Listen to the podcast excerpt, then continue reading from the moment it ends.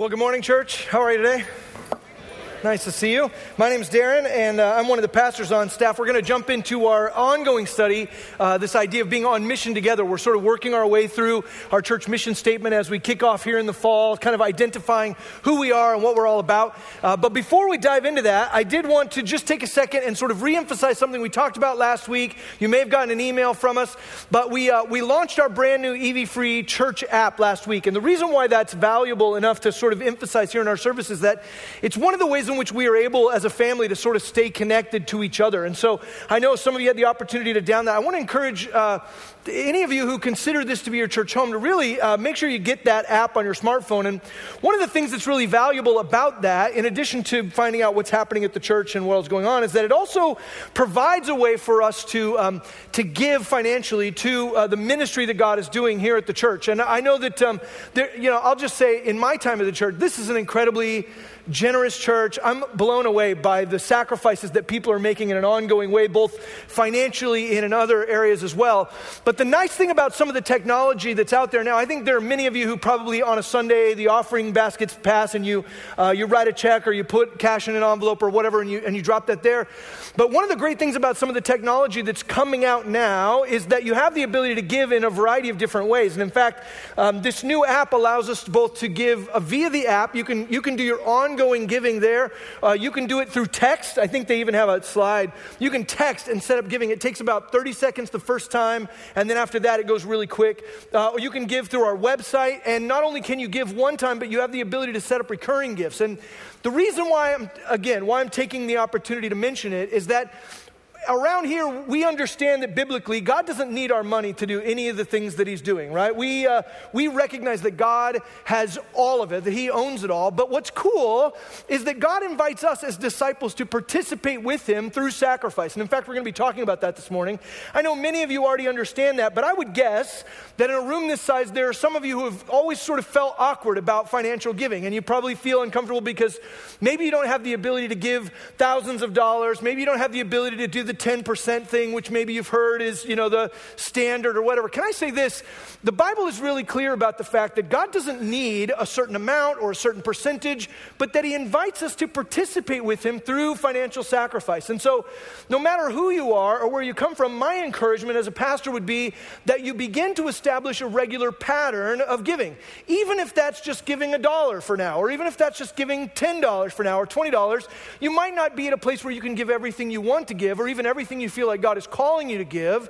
But as a disciple, we, we believe that sacrifice is part of discipleship.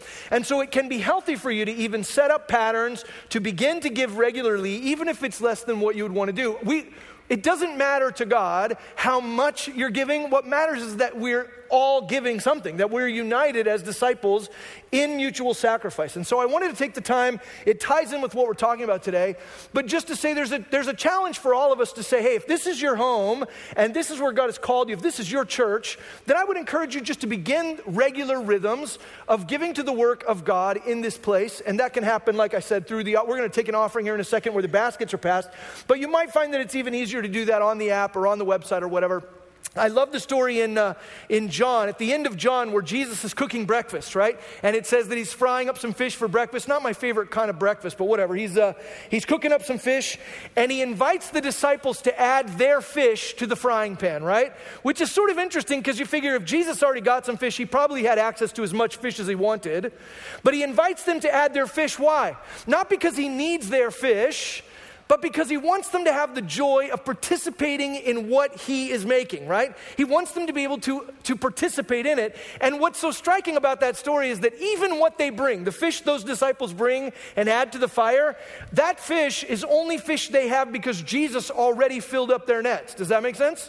So the sequence of events is Jesus fills up their nets with fish, and then he says, Hey, do you have any fish you'd like to add to the breakfast? And they bring an add, not because he needs it, but because he wants them to know the joy of participation. It's the very same thing with our financial giving. I encourage you, as a shepherd in this place, to set up regular rhythms, to participate in the work that God is doing. And one of the easy ways to do that is through the app. So, all that said, I'm going to invite the ushers to come forward, and uh, we're going to take an offering here in the service, but you could use this time to. Uh, you know, to set up the online thing if you want. Unless you're scared of technology and nervous that robots are going to steal your medicine, in which case, feel free to uh, avoid the app altogether. That's fine.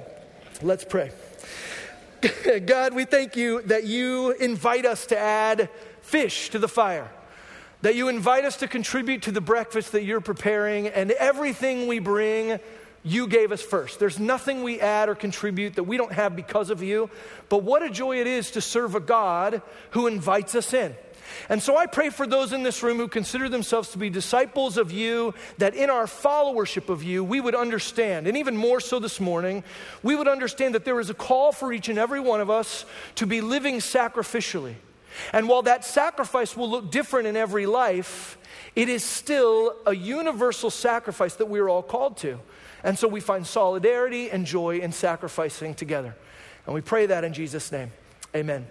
So, We've already been two weeks in this mission statement series. Every week so far, we've kind of read through the mission statement together. I'd like to do that again this morning as we begin. So if you don't mind joining me, I think they'll put it on the screens, but for sure it's on these banners here. The mission statement says this it says, empowered by the Holy Spirit. Come on, you can do it. Empowered by the Holy Spirit. EV Free Fullerton is a loving community, united in sacrifice, and living like Christ for the glory of God. And we've talked in the last two weeks about the idea of what it means to be empowered by the Holy Spirit. Last week we talked about loving community and what that exactly means. In fact, we read last week in Colossians chapter 3 about this idea of putting on love. Putting on love. In fact, just for the sake of refreshing your memory, let me read you this text again. Colossians 3 5 and following says this Put to death, therefore, what is earthly in you sexual immorality, impurity, passion, evil desire, and covetousness, which is idolatry. On account of these, the wrath of God is coming. In these you too once walked when you were living in them, but now you must put them all away anger, wrath, malice, slander, and obscene talk from your mouth. Do not lie to one another, seeing that you've put off the old self with its practices, and have put on the new self, which is being renewed in knowledge after the image of its creator. Here there is not Greek and Jew, circumcised and uncircumcised, barbarian, Scythian, slave, free, but Christ is all and in all. The picture here is of us putting something on, but in order to put that on, like we talked about last week, we got to take some things off first, right? Uh, Jeff, when he was teaching last week, said it's not like our regular clothing that you kind of button up and it stays in place, but that love is the kind of thing we got to come back to again and again. And in order to put it on, it says in Colossians 3, there's some stuff we first have to remove. It's much easier for us to put on the works of the flesh, and those tend to just sort of stay on, us serving our own sort of selfish and sinful pursuits. We take those off and we replace them with love. It says in verse 12, Put on then, as God's chosen ones, holy and beloved, compassionate hearts, kindness, humility, meekness, and patience, bearing with one another.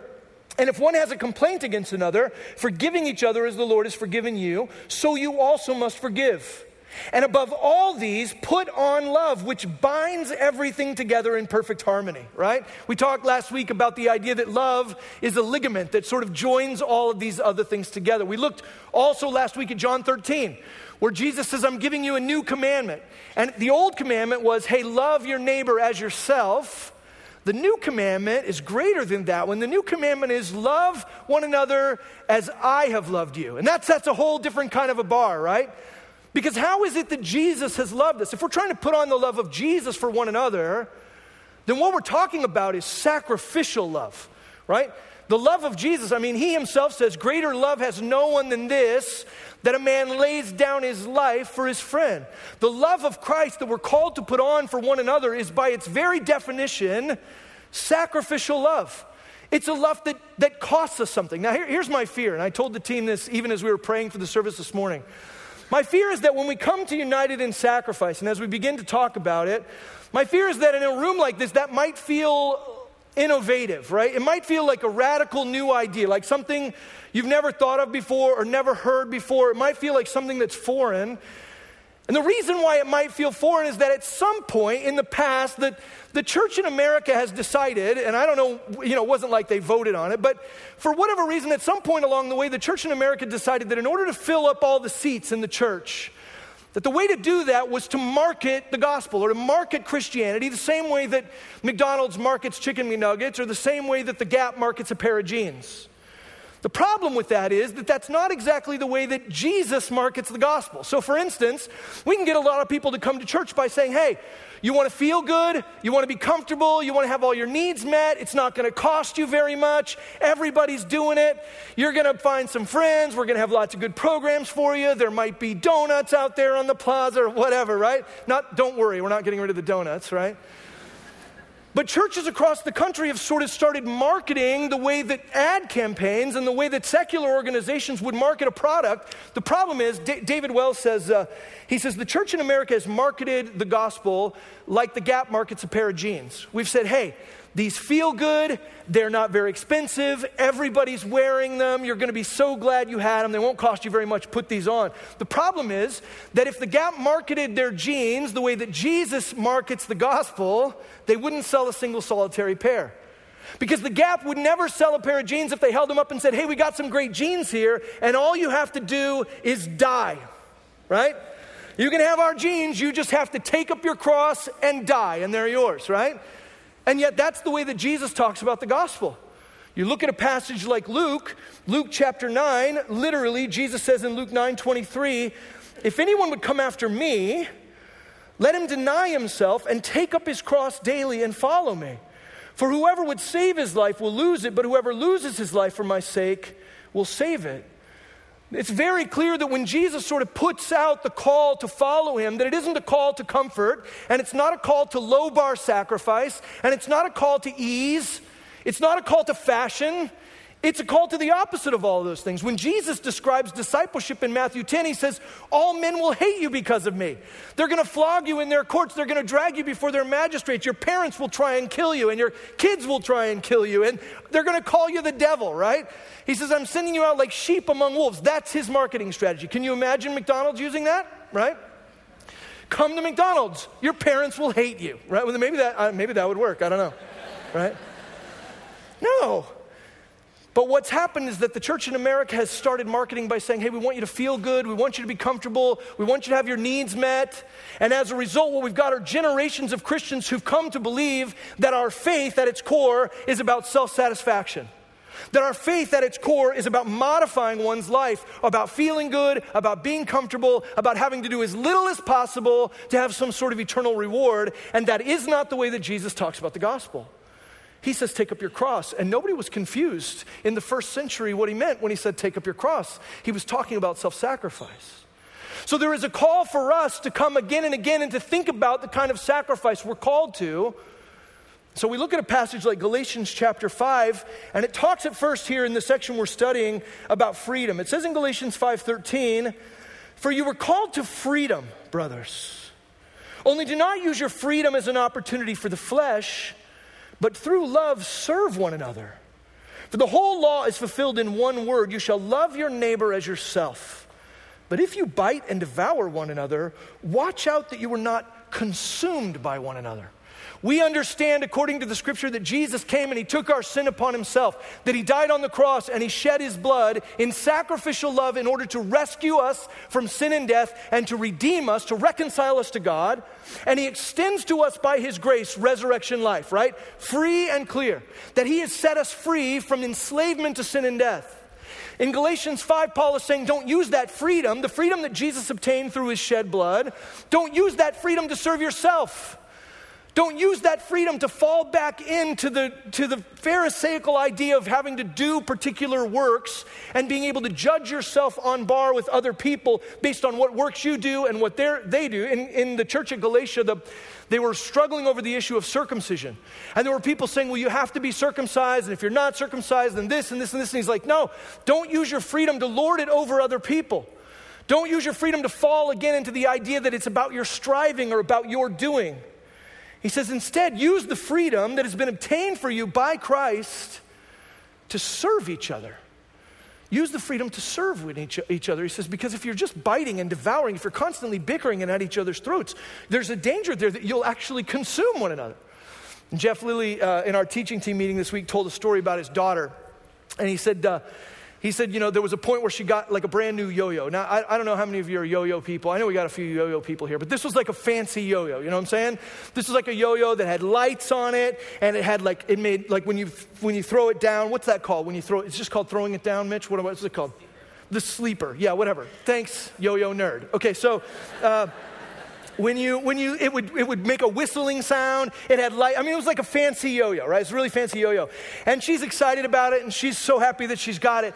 And one day in their house, she sets this yo-yo down uh, to go and do something really quick. And while she's walked away from the yo-yo, her brother, her little brother, starts creeping towards the yo yo, right? You know how this is gonna go, right? And her little brother starts creeping towards the yo yo, and he reaches out and he's almost got his hands around the brand new fancy yo yo. And right at that moment, his daughter comes back around the corner and goes, Hey, don't you touch my yo yo. That's my yo. That's my fancy yo yo. I don't want anybody to mess it up.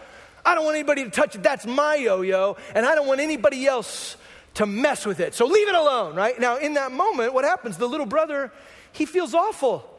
He feels terrible in that moment because his sister has just clearly articulated that this thing, this object, this yo yo, as fancy as it is, is more important to his sister than he is.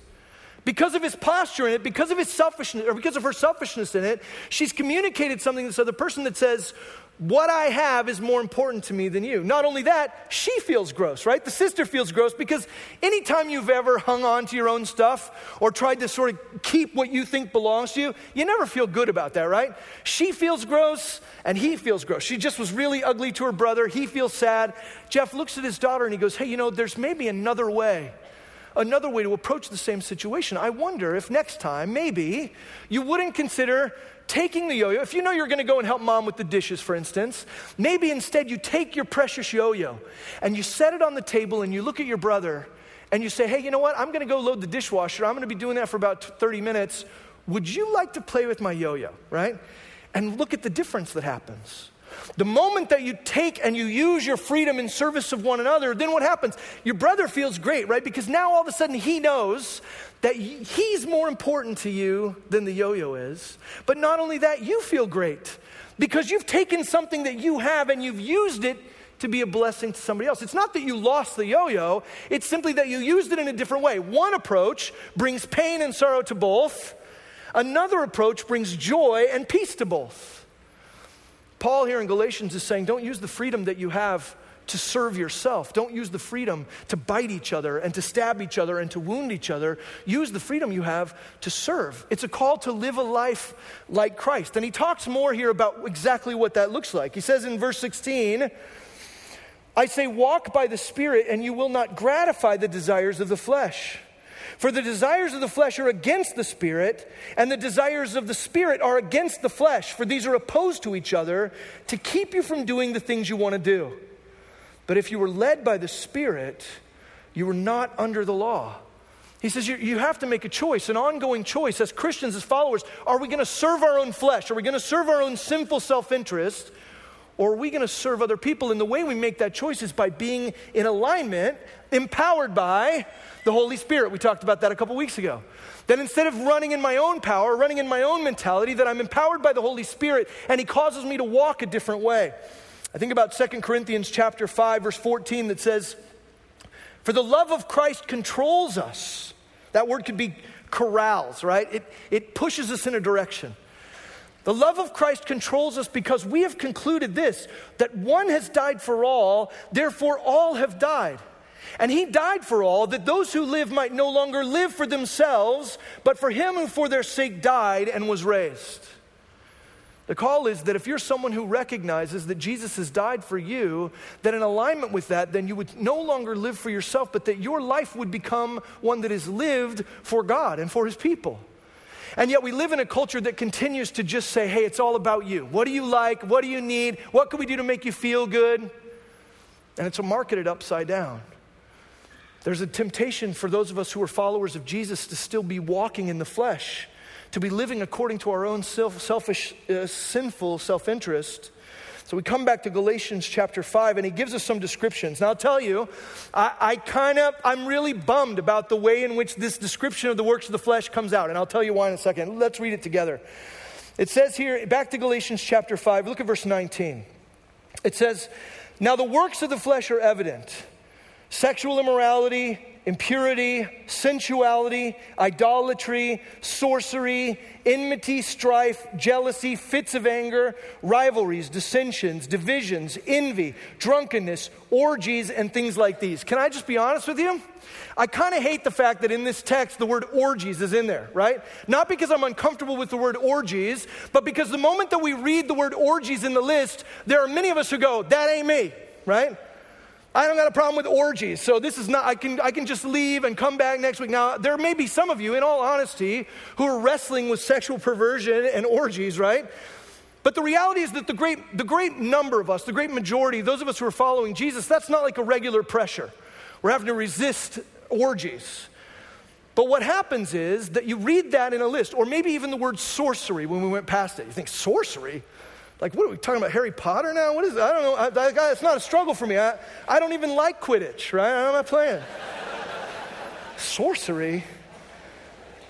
You read a couple of those words like orgies and sorcery, and you go, this is talking about somebody weird. It's talking about somebody else. It's not talking about the average run of the mill Christ follower. That's not me. I don't wrestle with those things. And the danger is that you miss the rest of the list. We need to go back slowly and look at what the majority of the list details because the majority of the list is not about radical flesh walking. It's about other things. Look at, look at the way it's described. The first ones are about sexual immorality. He says the works of the flesh are sexual immorality, impurity, sensuality. The idea here is all manner of sexual offenses for people who are married or unmarried, things that happen in public or in private, things that are unnatural. It's saying, yeah, there is a purpose for sex, and if you're outside of the purpose for which sex was created, right, th- then, then there's a problem. Sexual immorality, which includes adultery, that's having sex outside of, of marriage when you're committed to someone else. Fornication, which includes sexual perversion or sexual promiscuity outside of marriage when you're not married, right? The Bible is very clear about these things perversion, impurity, selfish, sinful self interest, right? So that's certainly in there. And that is something that I think in our culture, probably more than ever before, people are wrestling with these things. But look at what he talks about next. Next, he talks about idolatry and sorcery, or idolatry and witchcraft. That's the idea of both false gods, worshiping false gods, and being hungry for false power. When we talk about sorcery, that word could also be translated medication, right? Medication, that's weird. But the idea is are you looking for false power or are you worshiping a false God? I doubt that there are many of you who have a little statue in your house that you bow down to and worship. But the reality is that idolatry is rampant. We worship all kinds of things. We've talked, even in these services, about the fact that the devil, the devil's goal is not to try and get all of us to put on black robes and listen to Ozzy Osbourne and dance around fires and kill chickens, right? The devil's not trying to turn us all into Satanists. The devil's goal is to get us to worship anything other than Jesus with our thoughts, words, deeds, and attitudes. That means if I worship myself, or I worship money, or I worship pleasure, if I worship other people's perception of me, if I worship my favorite musicians or my favorite athletes, anything can become idolatry. It's me ascribing worship to anyone other than God where it is not due a hunger for false power, a hunger for false gods. That's the next two. And then look at the list that follows. This is the one you kind of race through because they go, they roll off the tongue pretty quick. He says in verse 20, idolatry, sorcery. And then listen to these enmity, strife, jealousy, fits of anger, rivalries, dissensions, divisions, envy. Well, those don't sound so radical. Th- those don't sound so far left that they're unlikely. In fact, those seem like things that we sort of just turn a blind eye to almost every day, both inside the church and outside the church.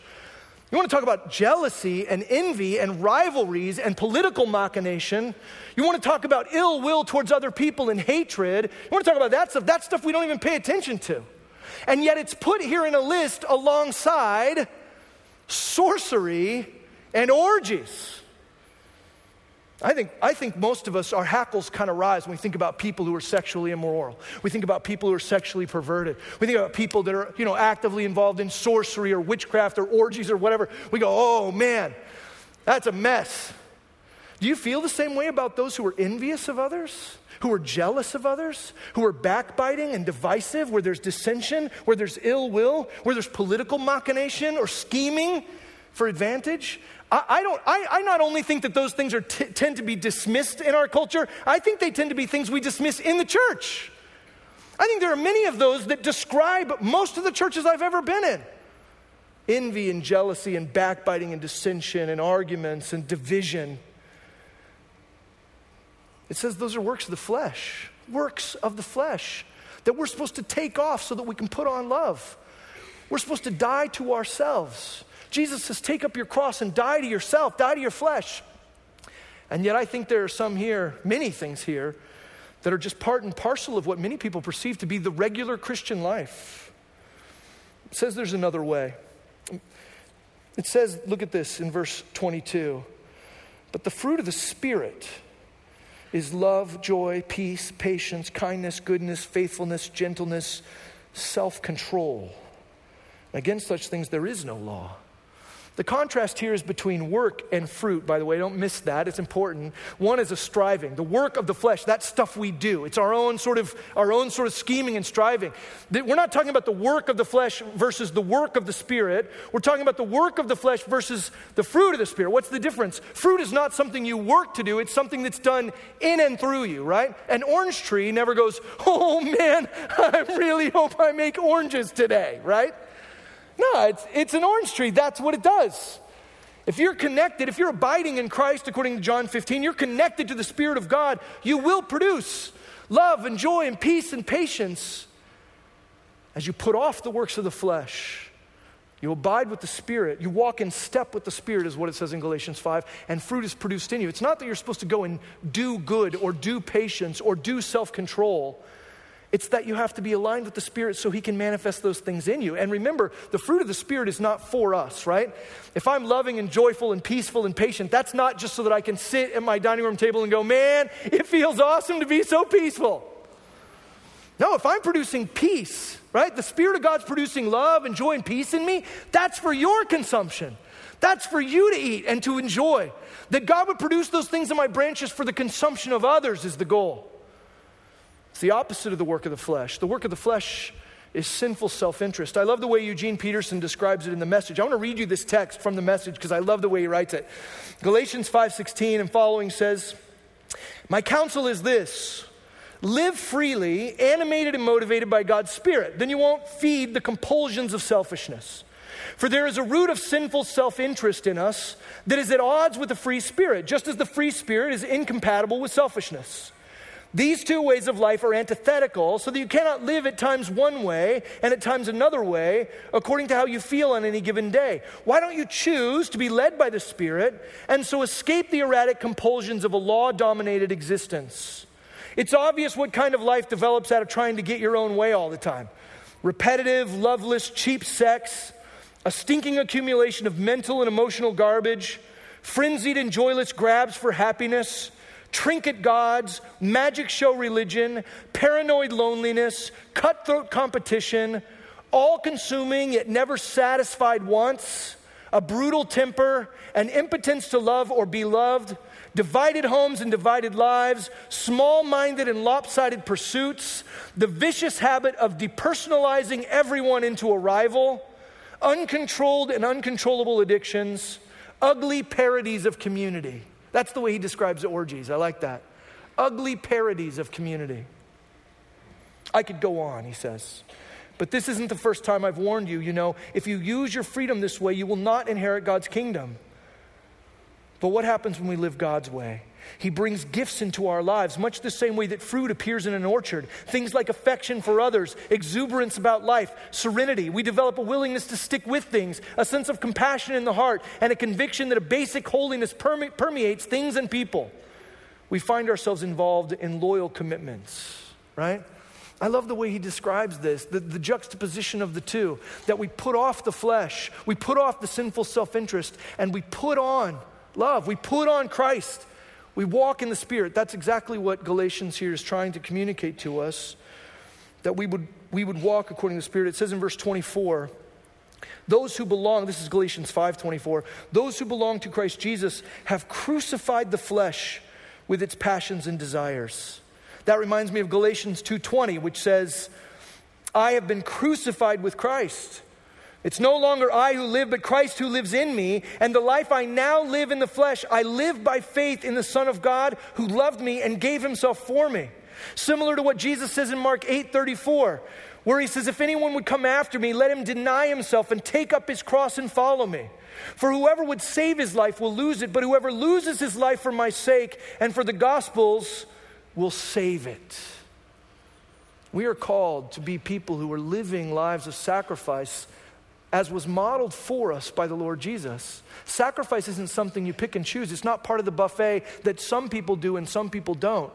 Sacrifice looks different in everybody's lives, but all of us who are followers of Christ are called to live lives of sacrifice, called to serve one another, to not use this freedom for ourselves, but for God and for others.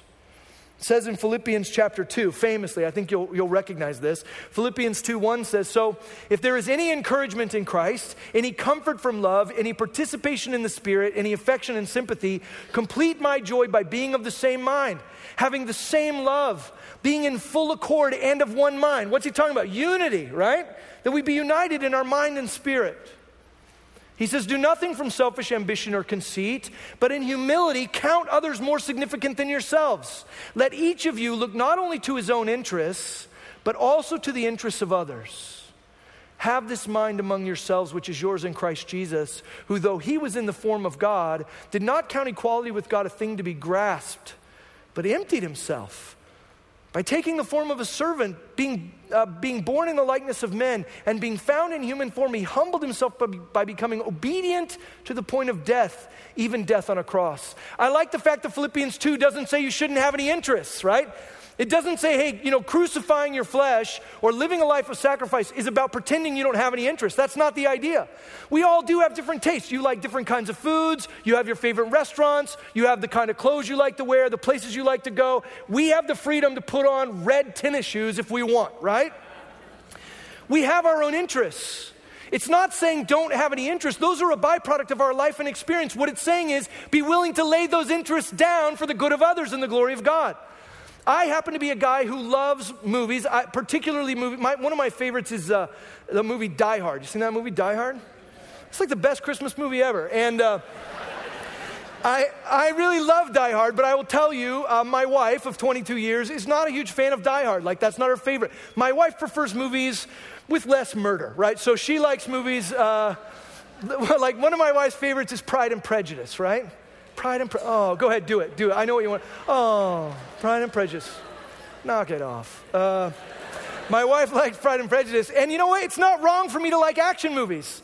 It's perfectly fine for me to like action movies. That's perfectly all right. And it's perfectly all right for her to prefer romances, right? She likes Pride and Prejudice. That's great.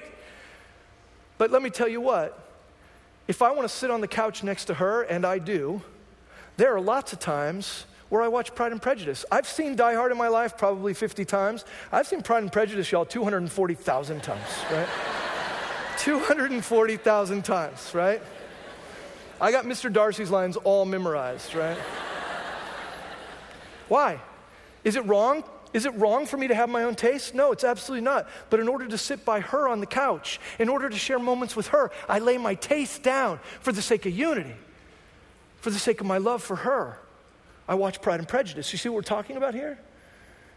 I've said it before in, in, these services, but like if we, you know, for those of you who are new to our church, it probably feels to you like our music is kind of schizophrenic. You know what I mean? Like you show up one week and there's like a choir and a pipe organ, and the next week it's like a guy with an acoustic guitar, and the next week it's like a full on rock band with drums. And like this church just needs to pick a lane and figure out what the heck they're doing, right? Can I tell you, we have picked a lane.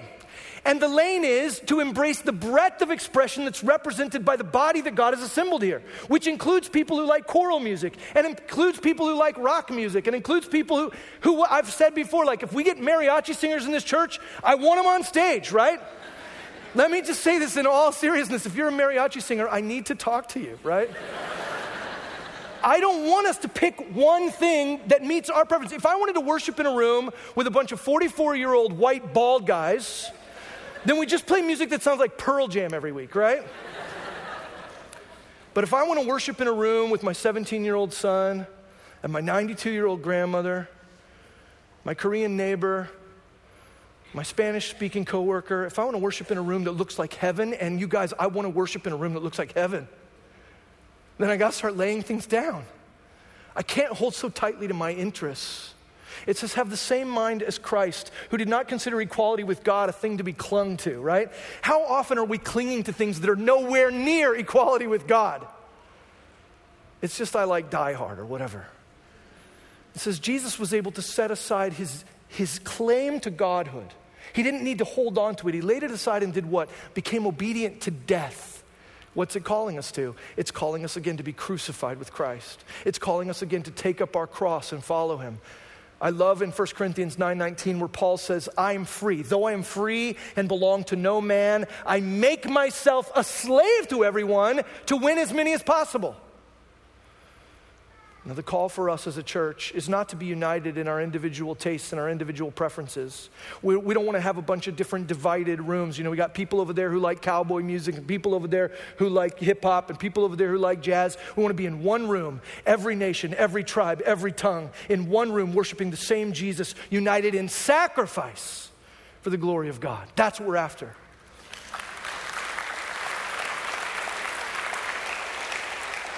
And and unity is possible. Listen, in Ephesians 4, it says this. Ephesians 4 1 says, I therefore, a prisoner for the Lord, urge you to walk in a manner worthy of the calling to which you've been called, with all humility and gentleness, with patience, bearing with one another in love, eager to maintain the unity of the Spirit in the bond of peace. We have to be eager to maintain that. There's one body and one spirit, just as you were called to the one hope that belongs to your call. One Lord, one faith, one baptism, one God and Father of all, who is over all and through all and in all. There's the ability for us to be united. Not that we're all making the exact same sacrifice, but that each and every one of us are making sacrifice. That each and every one of us have set up a pattern to make a sacrifice of our time and our talents and our efforts, of our stuff, of our lives for each other. I love in Romans 15, verse 1, it says this We who are strong have an obligation to bear with the failings of the weak and not to please ourselves. Let each of us please his neighbor for his good, to build him up. For Christ did not please himself, but as it is written, the reproaches of those who reproached you fell on me. For whatever was written in former days was written for our instruction, that through endurance, the scriptures, uh, through, through endurance and through the encouragement of the scriptures, we might have hope. May the God of endurance and encouragement grant you to live in such harmony with one another, in accord with Christ Jesus, that together you may with one voice glorify the God and Father of our Lord Jesus Christ. That's not a dream, that's a possibility that we could glorify the same God with one voice, even though we all like different stuff, even though we're from all different places. We don't look the same. We don't have the same amount of money in our bank account, that we could glorify God with one voice. Have you ever, um, have you ever pulled over? to help somebody who ran out of gas, help them push their car. Have you done that before? And maybe you haven't had the opportunity. If you ever, if you ever have the chance, you should do it. There's a cool thing that happens. You see somebody on the side of the road that's run out of gas or it's having mechanical trouble. You pull over your car, you jump out, and you get behind to help push them off the road, right? And what happens is that there are other people who will come and they'll stop whatever they're doing. They time out on wherever it was they were going. They pull their cars over, they jump out, and all of a sudden you're shoulder to shoulder with people at the back bumper and you're pushing a car off the road. Somebody's stranded, right? There's a weird thing that happens. You don't really care who these other people are. You don't know anything about their life. You don't know if they're bank robbers or elementary school teachers. You don't know anything about the people helping you push this car off the road. But there's a brotherhood that happens immediately. We're in it together. Here are four or five of us who had places to go and things to do, but instead we set that aside for the good of this person who's embarrassed and stuck. And now we're all pushing together with one goal. We're united in one goal united in sacrifice and service to help this person just get someplace safe where they can get a tank of gas or get their car fixed. And there's this really cool solidarity that comes when you're serving together. You don't have to ask a lot of questions. It doesn't really even matter where they come from and who they are in that moment. It's that we're together serving a greater purpose. That's what the church is meant to be. It's meant to be all of us united in sacrifice. We've pulled our own cars over to the side of the road and we've gotten out. We've abandoned what we were going to do in order to pursue the glory of God together. Jesus humbled himself to the point of death, Philippians 2, that at the name of Jesus, every knee would bow and every tongue confess that Jesus Christ is Lord to the glory of God the Father. Why would we want to be united in sacrifice? For the very same reason that Jesus sacrificed, that God would be glorified and that his name would be lifted up. It's not about feeling good. The honest, the honest answer is that being a follower of Jesus is n- never going to be like buying a pair of pants. It's never going to be that comfortable and it's never going to be cheap at all. It's never going to be that fashionable. It's never going to be that popular. It's a narrow road and few there are that find it. But I'll tell you what, it's better than the wide road to be following Christ, to take off the flesh and to put on love, to put on sacrifice, to glorify God with our lives, and to be united in that is exactly what we were built for. We're not going to be printing up bumper stickers that say EV Free Fullerton. I don't know if you figured that out already. We're not printing up little logos. I, I, don't want us in this community to be known by a graphic logo, even if it's a, even if it's a really cool graphic logo like these mystery objects behind me, right? I don't want us to be known by, by branding. I don't want us to be known by a catchy slogan or a cool looking logo. We're not printing up stickers for your van. I want us to be known by our unity and sacrifice. That we're a church that looks like heaven because we're all committed to laying down our own tastes for the good of others and the glory of God. Would you pray with me this morning? God, I pray that you would stir in us an excitement, an absolute thrill, a joy to no longer serve ourselves, but to live for you who died and was raised. God, that we would be controlled by your love, that we would have your same mind, that we would be united in heart and in purpose, that we would take off the works of the flesh, and that we would be empowered by your Spirit to serve one another, that we would die to ourselves and live to you. We pray that in Jesus' name. Amen.